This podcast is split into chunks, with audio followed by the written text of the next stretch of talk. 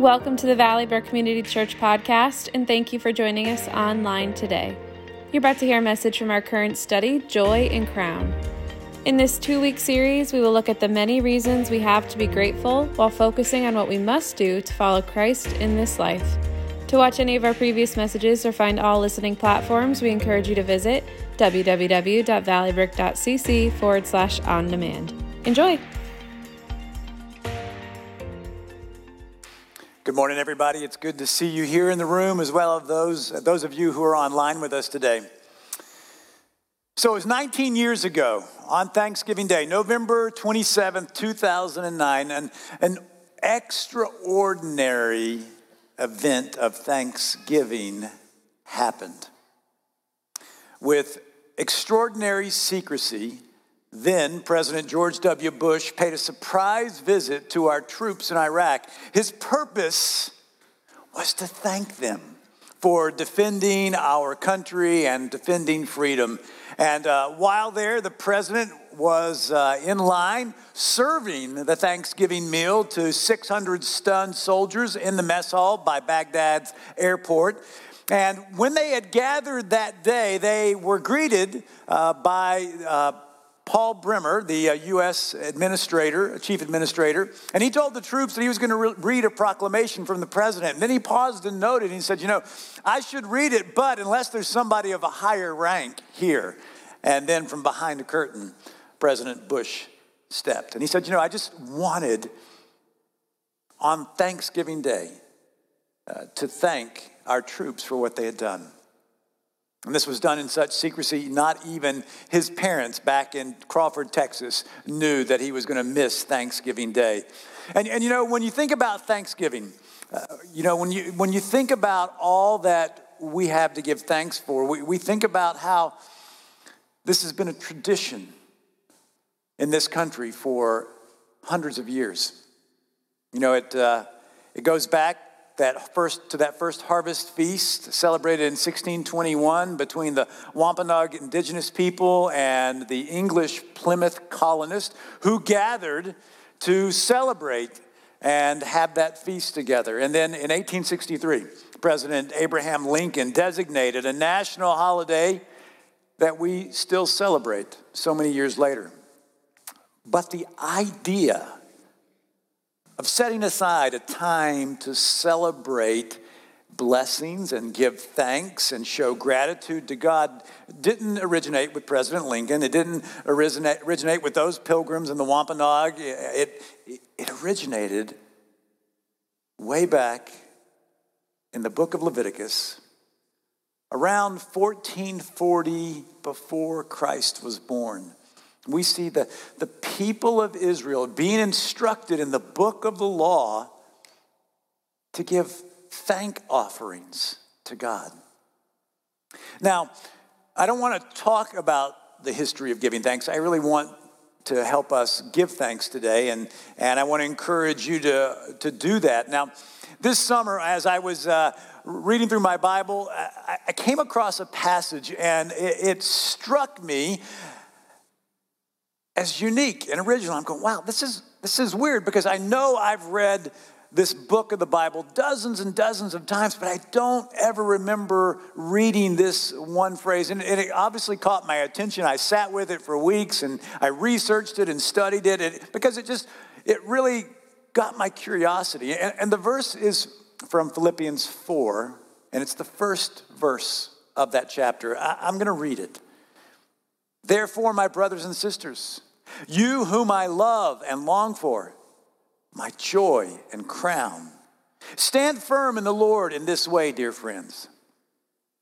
Well, you probably figured out the phrase that caught my attention was my joy and crown. I go, why does Paul call his brothers and sisters in Christ his joy and crown?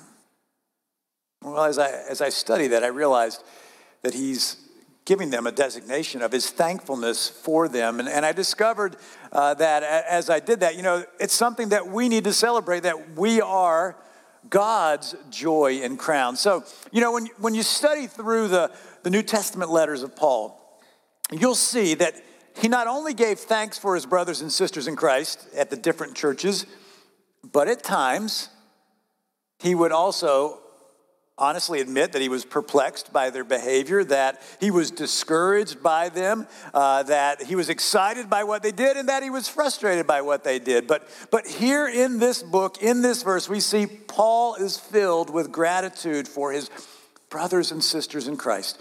And he expresses his love for them and his longing to see them, and then affectionately calls them his joy and crown. So, what does he mean by calling them that? Well, when you think about it, Uh, referring to his brothers and sisters as his joy is something that I think that if you think about how your parents felt about you when you were growing up, at some point in your life, they were filled with joy because of you. If you're a parent now, you've experienced that. Not saying that sometimes kids make us feel other things than joy or that we made our parents feel something other than joy, but but you know, there's that it's that sense that that we know as humans what it's like to find joy in another person. I believe teachers find that when they see their children uh, in their classes uh, progressing and, and growing.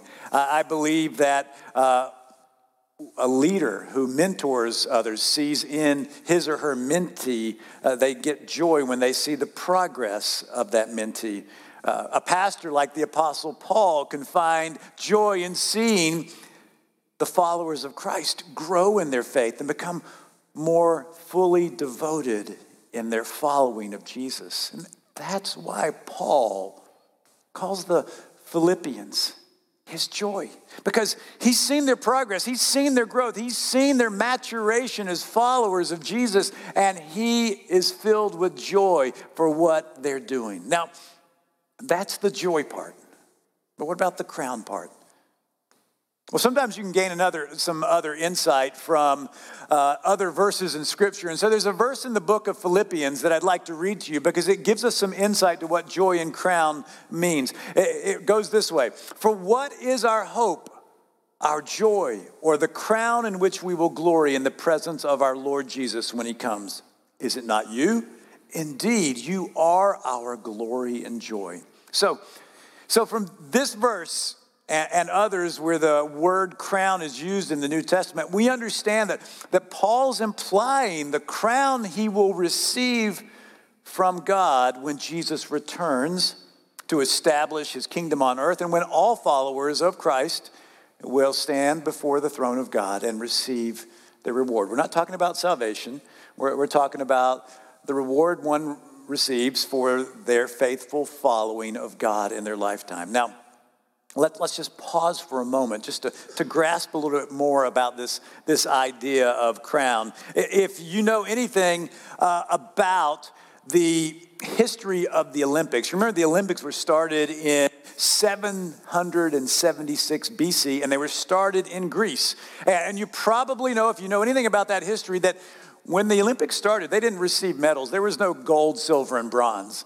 Uh, they would get a, a, crown. And actually, it wasn't a, a, gold crown or a silver crown or even a bronze crown. It was a, a crown made from the branches of olive trees. And they would be woven either into a circle or into a, a horseshoe, and they would be placed only on the victor's head, not on everybody else, but the one person who had won. Now, that this is important to know because this was not just Greek culture, but Greek culture influenced all of the Roman Empire. And the Roman Empire was from Italy all the way to Israel. Now, let me add into this. The Apostle Paul wasn't born in Israel. He was actually born in Tarsus, which is modern day Turkey, which was part of the Roman Empire. And even though he was raised as a Jewish believer, as he says in Scripture, I was a Hebrew of Hebrew, I was a, a Pharisee of a Pharisee, he, he was raised and influenced by that Greco Greco Roman culture. And so he knew probably about the Olympics and he probably knew about the crown that was given to the victor of that event. And so when he envisioned what it would be like at the end of his life when he stood before God and God would give him that reward for what he had done in his lifetime. He envisioned it as a crown. And so, as he wrote to the Philippians, he said, You are my joy and my crown. And he, he not, didn't just even mean it just in that future sense. I think he also meant it right then and there because he was proud of these followers of Jesus. Now, Paul's gratitude for his many faithful brothers and sisters in Christ uh, was something that, that he shared often in Scripture. And he did it here when he talked about the joy and crown, but, but there, and that was a little indirect. There were other places where he was more direct. In fact, when he wrote to the church in Rome, he said this I thank my God through Jesus Christ for all of you because your faith is being reported all over the world. Now, we know that Paul was showing his gratitude to his brothers and sisters in Christ when he wrote those words 2,000 years ago. But we also understand that, that God inspired Paul and the other writers of the books of the Bible. And so that scripture not only had meaning and context then, but it has application to every successive generation of followers of Jesus. And so, as children of God, as followers of Jesus, our faithfulness also brings joy to God. And on behalf of our leaders here at Valley Brook, I can tell you that every time we see somebody take a step of faith, such as believing in Jesus or starting a spiritual discipline or joining a life group or becoming a, a giver or, or whatever step of faith it is, that excites us because we see the impact of what it means to believe in and follow Jesus and the lives of our brothers, brothers and sisters in Christ. And that makes us grateful. So I want to say to you today, I'm grateful for you. Uh, your faith in Christ brings me joy, and I know that one day I'll stand before God and He will ask me what you do with your life, and with tons of gratitude, I'll be able to, to point to you. But before that goes to everybody's head, let's look at the, the second part of this verse. Because after he says, You are my joy and crown, he says this Stand firm in the Lord. So let me go back and read the entire scripture again.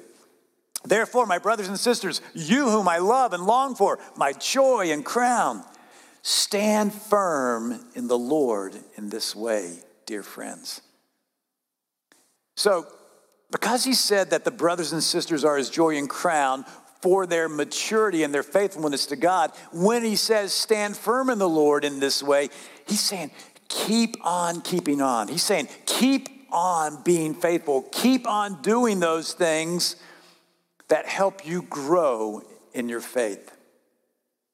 You know, the reality is this is throughout the Bible, God exhorts us to turn to Him, to be faithful to Him, to deal with our sinfulness, to, to repent, to turn around and follow Him, to do whatever it takes to be in a faithful, committed relationship of follower to God Almighty. That kind of encouragement is important because there's a, implication behind that encouragement that, that will actually act on it. And uh, let me tell you a, story from my own life to, that will help you understand this. When I was a kid growing up, I loved to play baseball. Baseball was my sport, but my best friend's sport was football. And candidly, I, I was a little envious of him. And uh, uh, I, I, played a lot of backyard football, but I didn't ever try out for a team or anything.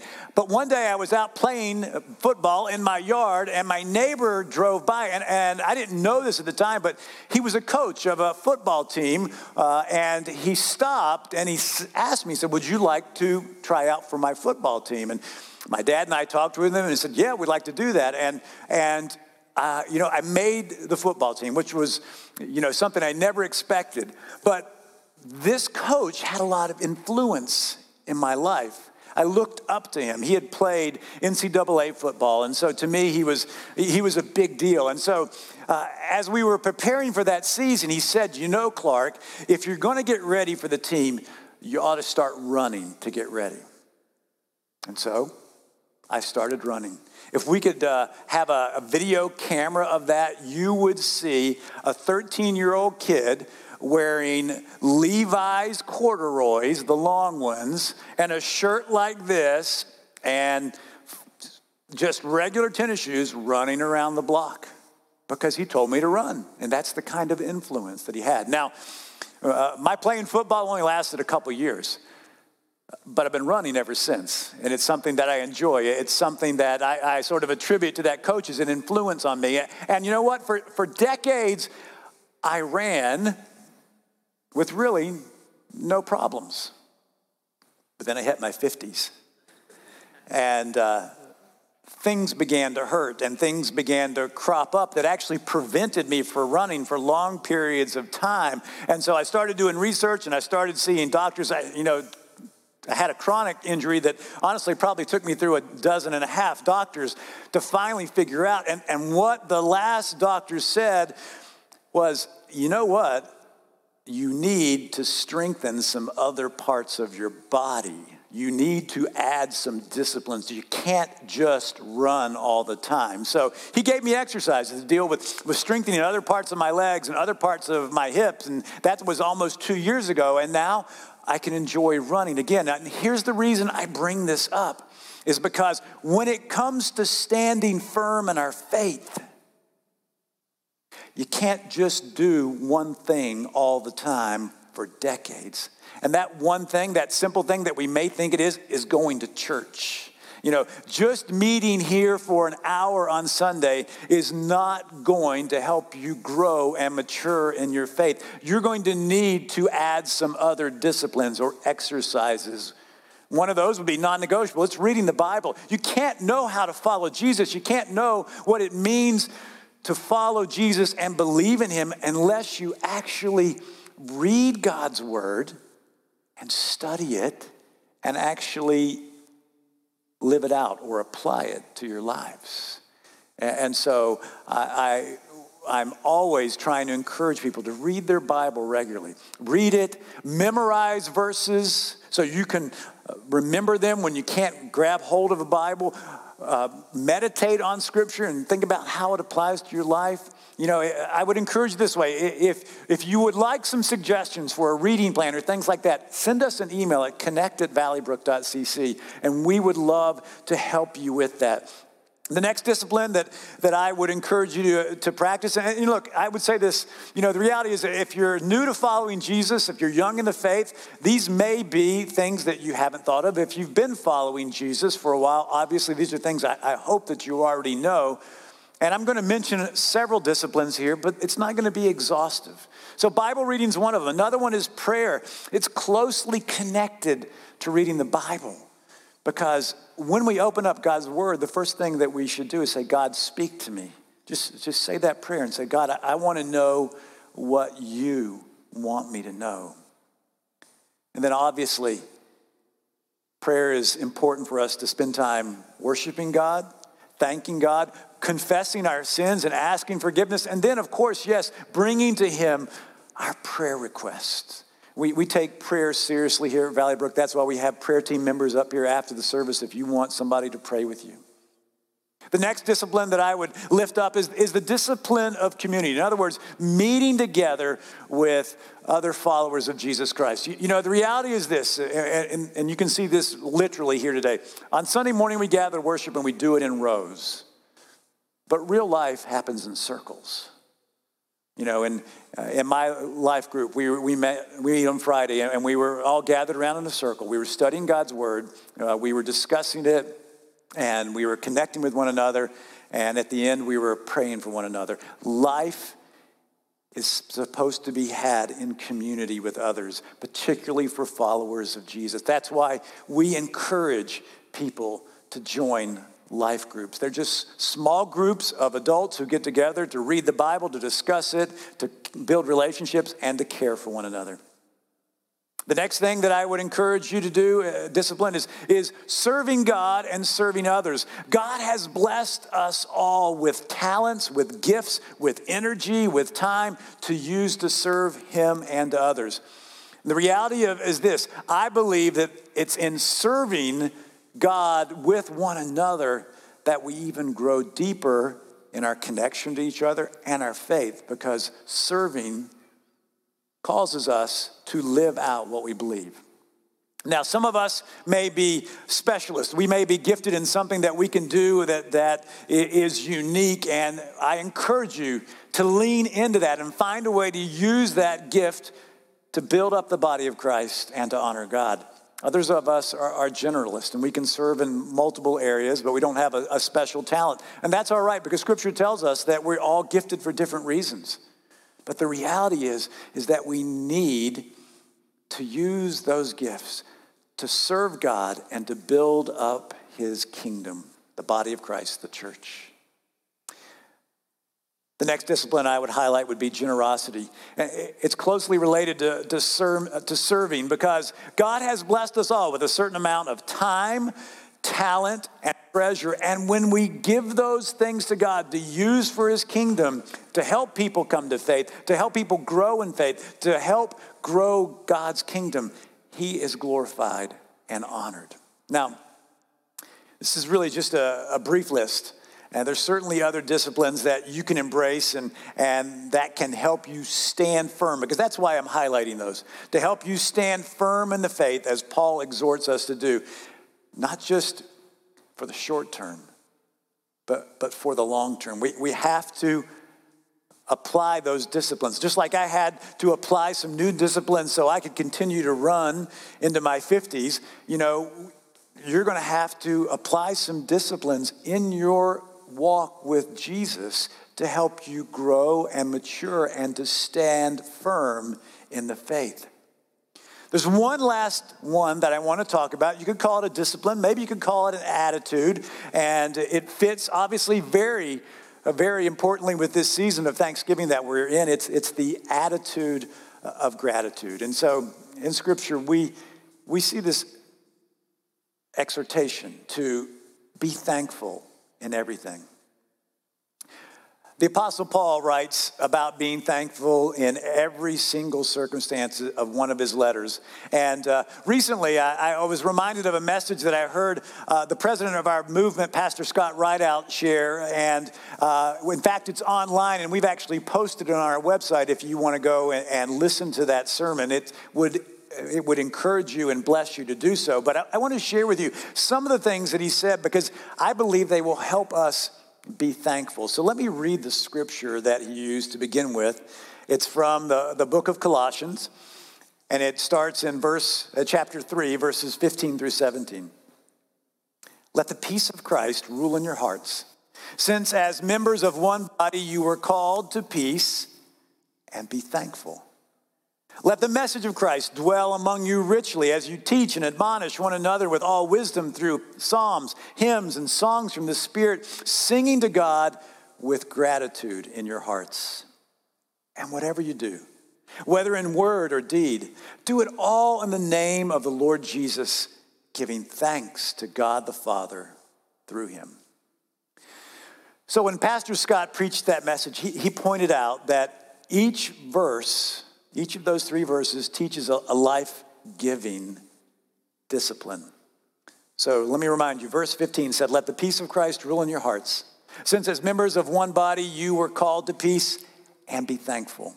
So, Pastor Scott pointed out that this verse is talking about that when we let the peace of Christ rule in our hearts, we're focusing our minds on thoughts that are life giving. So let the peace of Christ rule in your hearts. Verse 16, it says this Let the message of Christ dwell among you richly as you teach and admonish one another with all wisdom through psalms, hymns, and songs from the Spirit, singing to God with gratitude in your hearts. Pastor Scott pointed out that this points to our relationships when he says, Let the message of Christ dwell among you richly as you teach and admonish one another. So he said this points to having life giving relationships with one another. And then verse 17, which says, Whatever you do, in word or deed, do it all in the name of the Lord Jesus, giving thanks to God the Father through him. So in that verse, Pastor Scott pointed out that that phrase, whatever you do, he focused on that. He said, that's exhorting us to find life giving activities for our lives. You know, the reality is this is, uh, you remember the old saying, all, all work and no play makes Jack a dull boy. We, we have to find some life giving activities. You, have heard about mine this morning. It's running, it's life giving to me. And you, some of you think you're crazy, but that's, that's what it is for me. But there's one thing about those three verses, and I think you caught it, but I'll just remind you. Each one of them concluded with an attitude of gratitude. So let me go back and remind you. Verse 15 said, and be thankful. Verse 16 said, sing to God with gratitude in your hearts. And verse 17 wraps it up by saying, giving thanks to God. You know, with all the disciplines that we've looked at, choosing to practice them is just that it, it's a choice. So, having an attitude of gratitude is a choice. Now, as I say that, gratitude is a choice, I'm completely aware that being thankful, that being grateful is not the norm of the culture that we live in. In fact, being grateful, I believe, is countercultural, just like following Jesus is countercultural. So I want to share with you uh, a story I read, uh, one person's experience with trying to develop an attitude of gratitude. His name's Chris uh, Winfield, and he said, uh, you know, he points out he didn't live with this kind of attitude. In fact, his normal mode of operation, he said, was, Why did this happen to me? And it didn't matter if it was a big thing like the, the loss of a, a, friend to death or a, a small thing like uh, having his flight delayed. He was in a constant state, he writes, of poor me. But he said this started to change when I began writing a gratitude list every day. And he did it for over 34 months and said, this began to change his life profoundly. And, and he said, I learned four important things on my gratitude journey. So I'm going to share with you what they are. He said, the first is having an attitude of gratitude at first was really hard. He said, uh, I had a mentor and he told me to text him three things that I was grateful for every day. And he goes, That may sound easy, but it wasn't. When you've lived most of your life not focusing on gratitude, it's not easy to make that change. So he said it's, it's hard at first. Then he said, the second thing he learned was there's always something to be grateful for. He said, You know what? No matter what was going on in my life, whether it was business problems or somebody cut me off in traffic, there was always something I could find to be grateful. The third thing he said that he discovered was Gratitude grows the more you recognize it. He said, My gratitude list started off very basic, and I struggled to find things to be grateful for, especially, he said, on tough days. But once I consistently took action, it became easier and easier. And the fourth thing he said I learned was this having an attitude of gratitude can help stop negative thought patterns. He writes, according to uh, the Laboratory for Neuroimaging, the average person has about 70,000 thoughts a day. There's one big problem with this, he said. The vast majority of those thoughts are negative. Gratitude can work to stop these negative thought patterns by replacing it with something positive. So the reality is, God wants us to be grateful.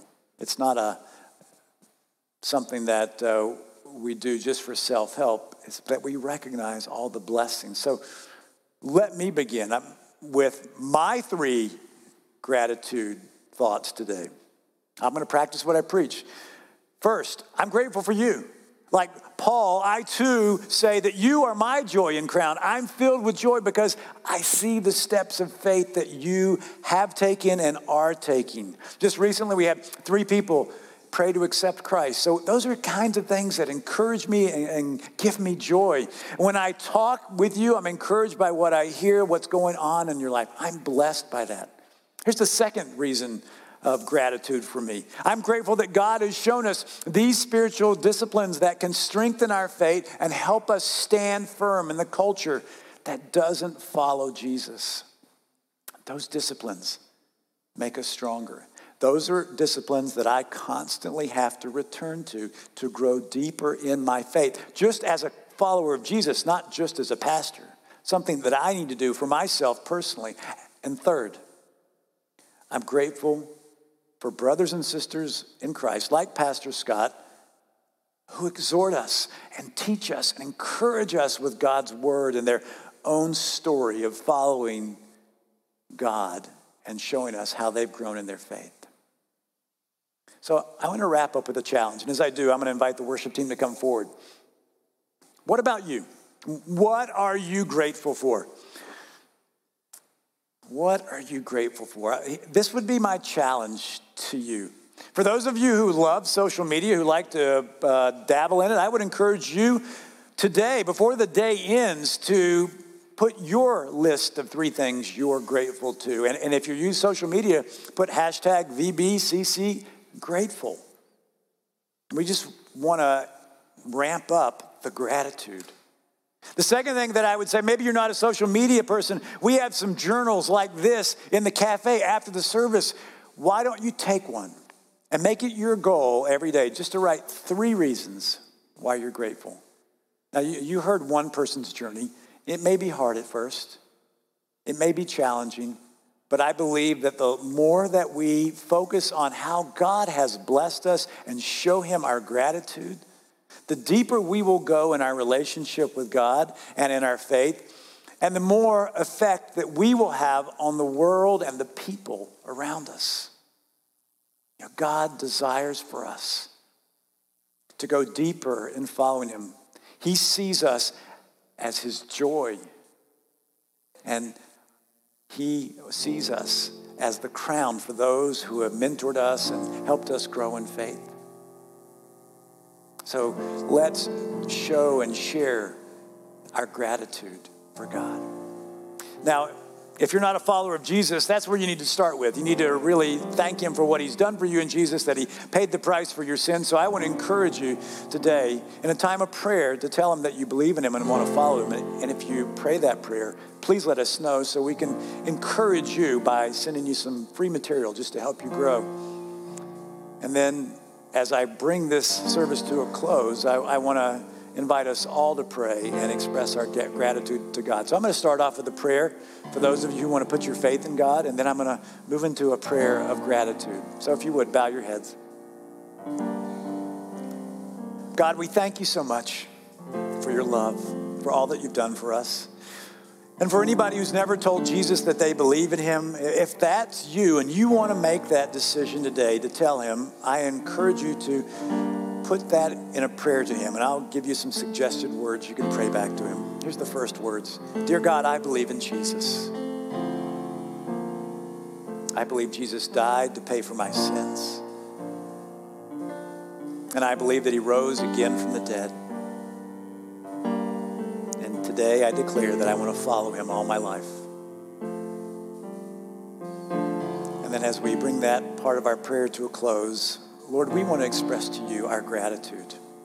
Our gratitude for the salvation that you've given us in Jesus, our gratitude that you've created us, that we're fearfully and wonderfully made, our gratitude that you've blessed us with the Holy Spirit to be our teacher, to be our guide, to be our comforter, that you have blessed us with one another, the body of Christ, to encourage us, to care for us, to walk alongside us, to do life together, and so many other blessings. We praise you and we give you thanks. In Jesus' name, amen.